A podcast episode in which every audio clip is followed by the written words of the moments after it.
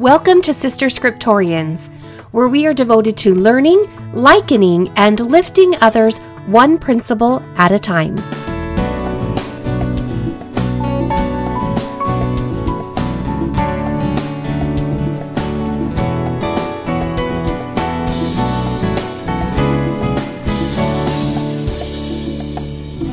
Episode 26 Delivered by the Power of God. And just like that, summer comes to an end. Some of you began last week, I found out. We are beginning school this week, and I have mixed emotions. Like, I'm ready for them to go back because they're bored and they don't know what to do with themselves, and they need structure and they need to learn, and we all need to progress.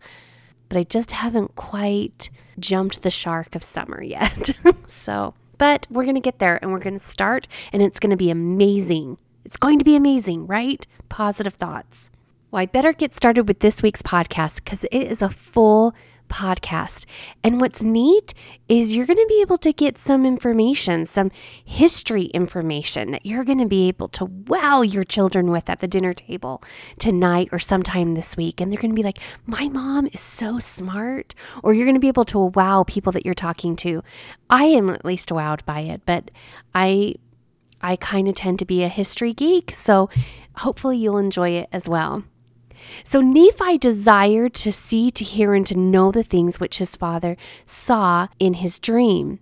And he desired to know the interpretation of, remember, the tree and the rod, the path and the large and spacious building.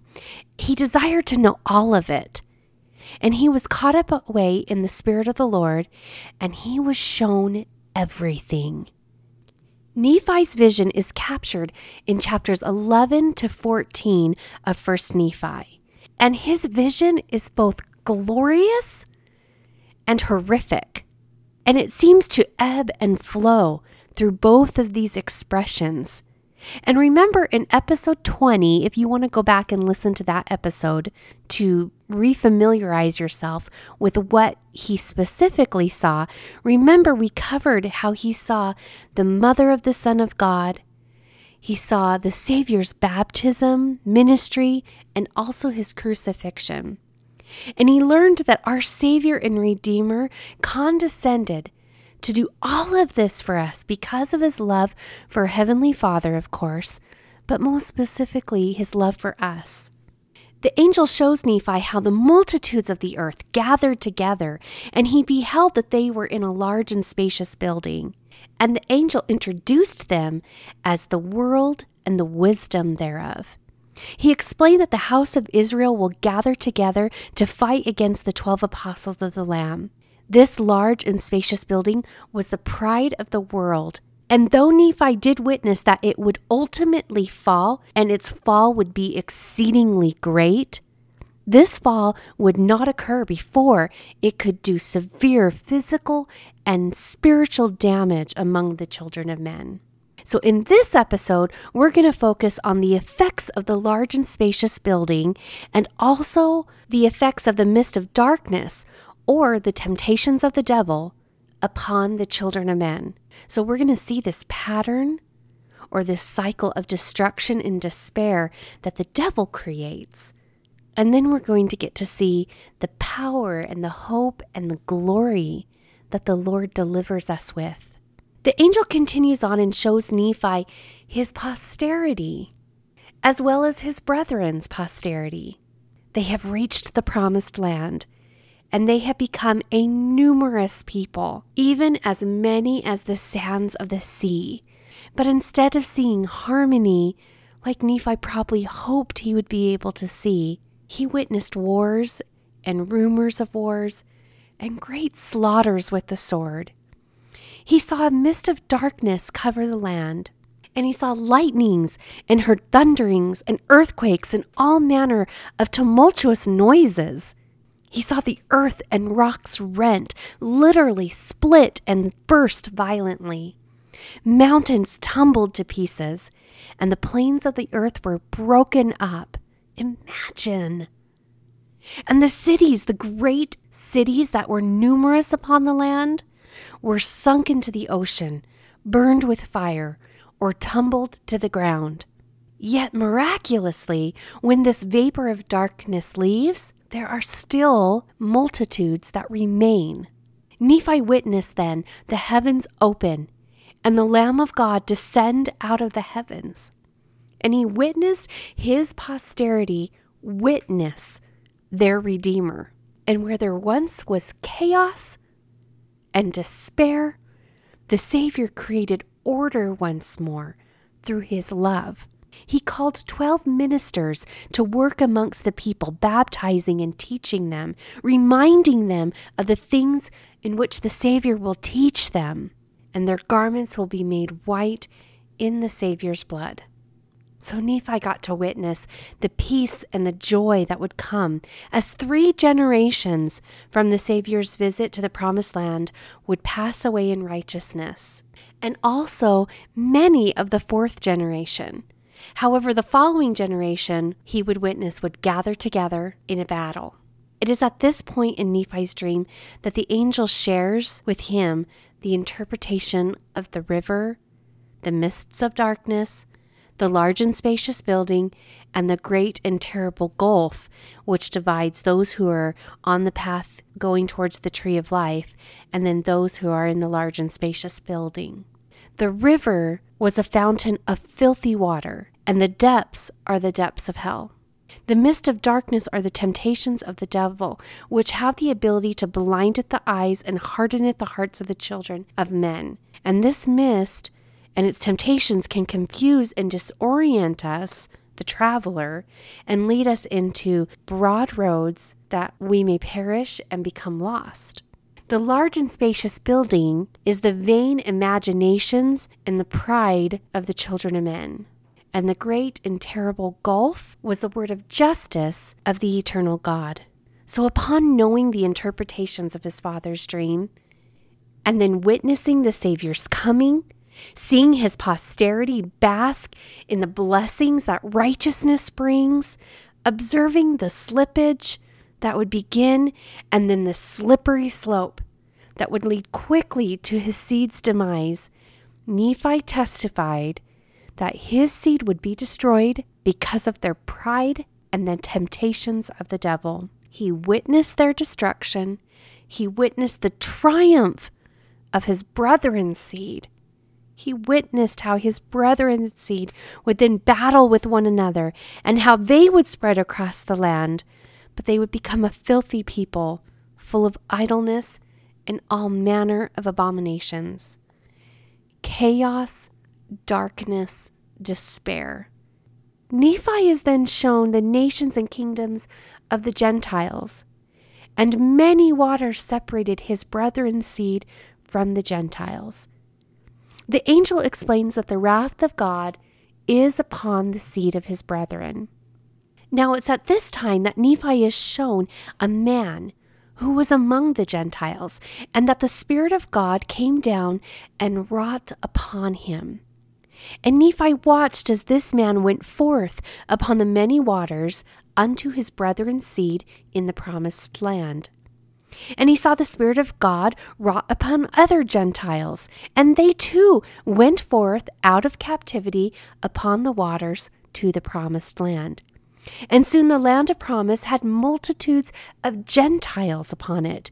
And Nephi observed how the wrath of God was upon his brethren's seed, for they were smitten and scattered before the Gentiles. And it's this point in history that I always become uncomfortable, especially living the benefits from the fruit of all which occurred hundreds of years before me. And it is at this point that I do rely upon the characteristics of God that He is not a respecter of persons, that He is merciful, abundant in goodness, and slow to anger, but that He cannot lie, and that His course is one eternal round. But yet He is love and exercises all of these attributes and characteristics perfectly. But there was brutality and there was mistreatment. The Spirit of the Lord had withdrawn its protection from the remainder of Lehi's seed. They had denied him, they had treated his teachings as without worth and they had rejected the prophets. A people who had once been given everything eternal and precious through a series of choices now were left with nothing of it. And remember, the land in which they occupied and the land in which I walk today was a land with conditions. If ye keep my commandments, ye shall prosper in the land. But if ye keep not my commandments, ye shall be cut off from my presence. This is the condition that has never been lifted and is the responsibility of each of us, especially those who occupy this promised land. It is up to us to solemnly honor these conditions. And so, therefore, Nephi witnessed that the Spirit of the Lord was upon the Gentiles at this time. Because so, they prospered and were able to obtain the land for their inheritance. And something to take note of is that they were brought out of captivity. They humbled themselves before the Lord, and the Lord was with them, just like he was with Nephi's seed when they were abiding by his teachings and his covenants. Nephi then witnessed how the mother Gentiles gathered together upon the waters and the land and battled against the Gentiles who had been brought out of captivity. But he also saw that the power of God was with them and against all those who gathered together against them to battle. He delivered them by his power out of the hands of all other nations and they prospered. So I remember reading this part of scripture when I was in the ninth grade and I was in early morning seminary in Brother Ploker's class. And reading these scriptures for the first time, recognizing that the events of history that I had been taught since my early years of learning history were recorded and briefly captured in scripture I recognized Christopher Columbus being the man who the Lord guided upon the waters, and I recognized the others that came as the pilgrims. And I finally saw the references to the Revolutionary War that created the country that I am a part of. In reference to Columbus, the scriptures describe that the Spirit of God came down and wrought upon him. The word wrought is the past tense of work. So the Spirit of God worked upon him. For eight years, Christopher Columbus searched for a sponsor. He had an idea. He wanted to be able to find a route to the Indies going west. He had received guidance, he believed, from the Lord, and he was looking for a way to carry through with it. And Columbus was raised in poverty, therefore receiving very little formal education. But yet he had tenacity to seek out the knowledge he desired, and he studied. He studied astrology and geometry and arithmetic. He learned about drawing maps, about seamanship, cosmology, histories, and philosophies. And he said that through these writings, the hand of our Lord opened my mind to the possibility of sailing to the Indies and gave me the will to attempt the voyage. And boy, did he need that determination because his calculations were off. But who could blame him? No one had ever attempted to sail where he was sailing before. I think the only people that could probably blame him were his crew, who were grossly misinformed and grossly ill prepared with supplies, and who grew increasingly contentious during their voyage over it. But backing up though, so let's back up.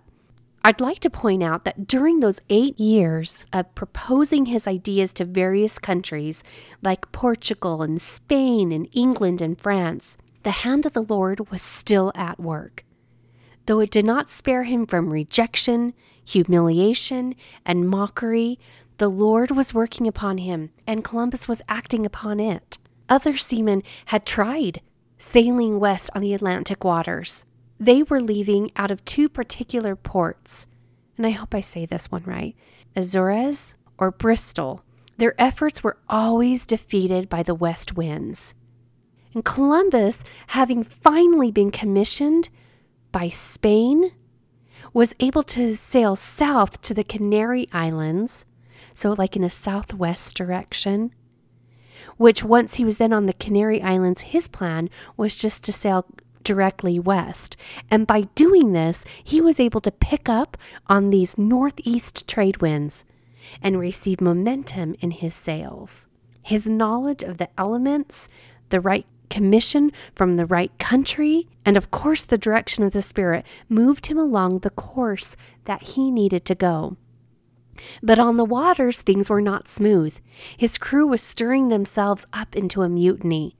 They had not seen land as soon as Columbus had said that they would see it, and their rations were decreasing, and they feared about their ability to even be able to catch a wind back to be able to return back to their home. In fact, they had given Columbus three days to find land, or they threatened him with death. On October 7th, 1492, remember, in 1492, Columbus sailed the ocean blue, while on October 7th of that year, Columbus altered his plan. so he has three ships, remember, with crews on each ship, of course, that are threatening mutiny. He only has a couple of days, and then they're throwing him overboard. And he decides to alter his course at this time. And why? Because of a large flock of birds he saw flying in a southwest direction. He remembered through his studies that the Portuguese had discovered the Azores by following a flock of birds. This decision of his proved to be a crucial decision. Without this course correction, he may have passed the Caribbean islands, hit the Gulf Stream, which he then would have been moved up to the shores of Florida and up past Georgia and the Carolinas, and though he may have seen pretty lands, he would not have found gold. And without gold, there would have been no reason to return. The voyage would have been not only unprofitable, but a failure, because that trade route to the Indies had also not been found. But because Christopher Columbus followed a flock of birds the rest is history. He didn't give up. He didn't doubt the enlightenment that he received. He didn't doubt that it was the work of the Holy Spirit. He didn't doubt his studies and the Spirit that led him to pick up the trade winds that moved him past the Atlantic waters when others had failed. And despite the difficulties in gaining sponsorship, he continued to move on and he continued to try. And he contributed all to the Lord, saying, without ceasing a moment, they insisted that I go on. The trade winds and the flock of birds were elements of the Creator in the details. Before I go on any further, let me tell you where I'm getting that story and information from. I love the book Seven Miracles That Saved America. It's by Chris Stewart and Ted Stewart. And you can find this story about Christopher Columbus and the next one that I'm going to share with you as well. And it's about the Revolutionary War. Also, another series that I like if you would be more interested like in a historical fiction where it's a, a fictional story but yet very well documented as far as what the facts were i really like the series prelude to glory by ron carter so anyways moving on the Revolutionary War is amazing. It shows shifts in the tide of the war because of the elements. You might expect the Lord to show up by raising a special caliber of leaders, which I personally believe He did. And you might expect to see Him in the principles and the spirits and the language of the people, which I believe the Declaration of Independence affirms. And you might even expect to see him in moments of brilliant military strategy, which I don't doubt he inspired. But to see him in the weather? Luckily, history has captured some really neat and inspiring stories of how the weather enabled the rebel army to stay a contender in the war, especially in critical moments when they could have been obliterated and their cause would have been brought to an abrupt halt before it even gained an opportunity to get momentum. Compared to the British troops, the rebel Continental Army was pathetic. No uniforms, no discipline, no training, no navy, no warships, a small number of cannons, not many horses, only 15 to 18,000, and about half of them were not even fit for duty because of all of the camp illnesses that were debilitating. And those that could fight, some of them weren't even armed with guns. In contrast, the British troops, at this particular time that I'm talking about in history, they had about 32,000 men who were equipped and in full uniform. They had warships, they had hundreds of cannons on these warships, and then hundreds of cannons on land. And they were trained, they were disciplined, and they were assured of their purpose to put a stop to these rebels. But this could not be said about the colonists. They were still grappling with the vision and the meaning behind the Declaration of Independence, and not everyone was a fan of it.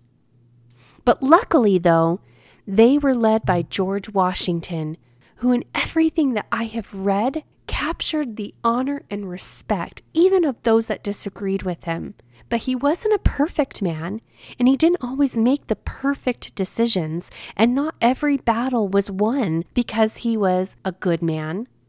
For example, he knew at this point that New York was key, and many loyalists to the crown were in New York.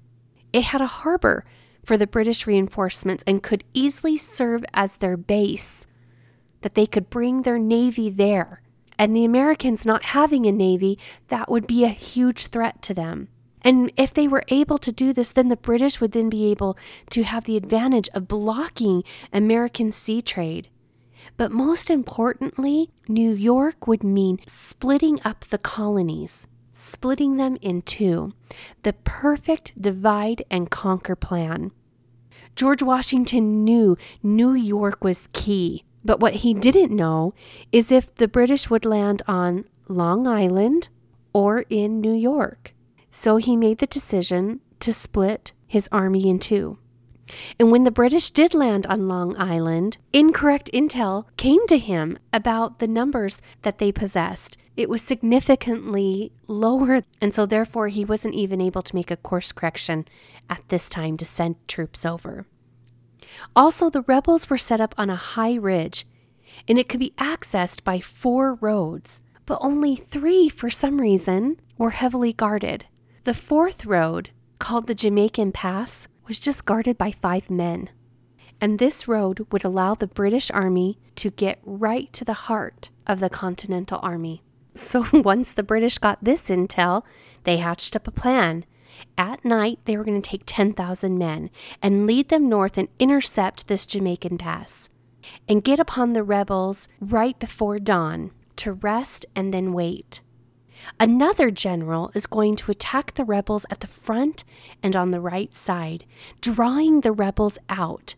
And without their notice, the rebels would then find themselves surrounded as the sneak attack party would then move to the east if the rebels retreated back into Fort Stirling, they then would be trapped, surrounded on all sides by the British, because their plan was then to bring up along the waters behind the fort the British warships. On August 26, 1776, the British carried out this plan. They left campfires lit and tents set up so that the rebel lookouts would assume that the British were just going about their nightly business, preparing for rest. On August 27th in the morning, the battle begins like the Brits anticipated. And it was intense. Many of the Continental Army were taken prisoner, caught in the marsh as they tried to escape, drowned, or massacred. The British were so confident at this point that things were going in their favor that they had the Continental Army like this war was going to be done, that they decided to cease fighting and decided to just finish up their business the next day. So the American soldiers retreated back into Fort Stirling because they realized that they were surrounded by 20,000 British soldiers with the East River behind them. And while they retreated, the British began digging trenches to prepare for their victory the next day. So, afternoon of August 28, 1776, a storm rolled in. And that night the winds blew, and a northeast wind picked up and it was strong. And it blew into the next day, and it prevented the British warships from being able to move up that river like they had planned. On August 29th, George Washington had decisions that he needed to make. Could he evacuate 9,000 men? And he decided it was worth a try. And everything that could carry a man across the river was gathered, and all along the while the storm continued to blow. And because of the undisciplined nature of the troops and the chaos that word of retreat would create, they were told to silently prepare for a surprise attack. And then, once they were all prepared, they began taking the troops in the back and taking them to the ferry and telling them that they were being traded out, reinforcements were coming to trade them. Cannon wheels were covered in rags and brought to the river as quietly as possible. And the nor'easter continued to blow, making it impossible to row the boats and to get the Continental Army across the river. At about 11 that night, messages were sent to George Washington to abandon his plan. The boats couldn't take it, they couldn't traverse the waters. But then suddenly, the nor'easter winds ceased, and the gentle southwest wind began to blow, allowing for a very quick retreat. And the complicated task of moving thousands of men in gear at night was happening. The sun began to rise, and yet not all of the army had made it across the river. But with the rising sun came a dense fog, thick that settled just on the side of the Long Island side of the river. You couldn't see, and it muffled the sound, and the rising sun wasn't burning it off. And so the retreat was able to continue, and they were now protected by the fog. And by mid morning, the retreat was completed, bringing General Washington on the last boat. Just like the northeast trade winds, allowed Columbus to sail the Atlantic waters. Just like a flock of birds delivered him out of the hands of desperate sailors who were ready to kill him. Just like the nor'easter winds that protected the Continental Army from being demolished. And just like how a fog, a dense fog, delivered them out of the British hands to allow them to keep fighting for their independence. How is the Lord showing up for you? There are some who've said on a hard day that a particular sunset was made just for them. Well, I believe them. There are some who say that the heat of the sun is like a warm embrace from their Heavenly Father. I believe that's true. There are those who feel they have heard the whisperings of the Spirit in a gentle wind. I don't doubt. He who created all things is surely capable of that. And just like Nephi's vision as it ebbed and flowed through grandeur and horrific, our life is going to be like that too. And when you're in a moment of horrific, just wait a little longer for the hand of the Lord to be able to deliver you. Our moments of trial are our preparation. It took Christopher Columbus eight years of preparation until he was given the go. The Continental Army fought, was it almost eight years? Seven, eight years? Until independence was won. And they had to suffer the dreadful weather that the British had to suffer with deplorable conditions, but it made them strong. It made them solidified in purpose and determined, and eventually the hand of the Lord did ultimately deliver them. I guess what I'm trying to point out is don't let the large and spacious building and the mist of darkness add more upon you than what is necessary. Learn from Nephi's dream that the destruction and despair that the devil creates can and will be answered by the power, hope, and glory that the Lord delivers us with. Don't despair, look to Him.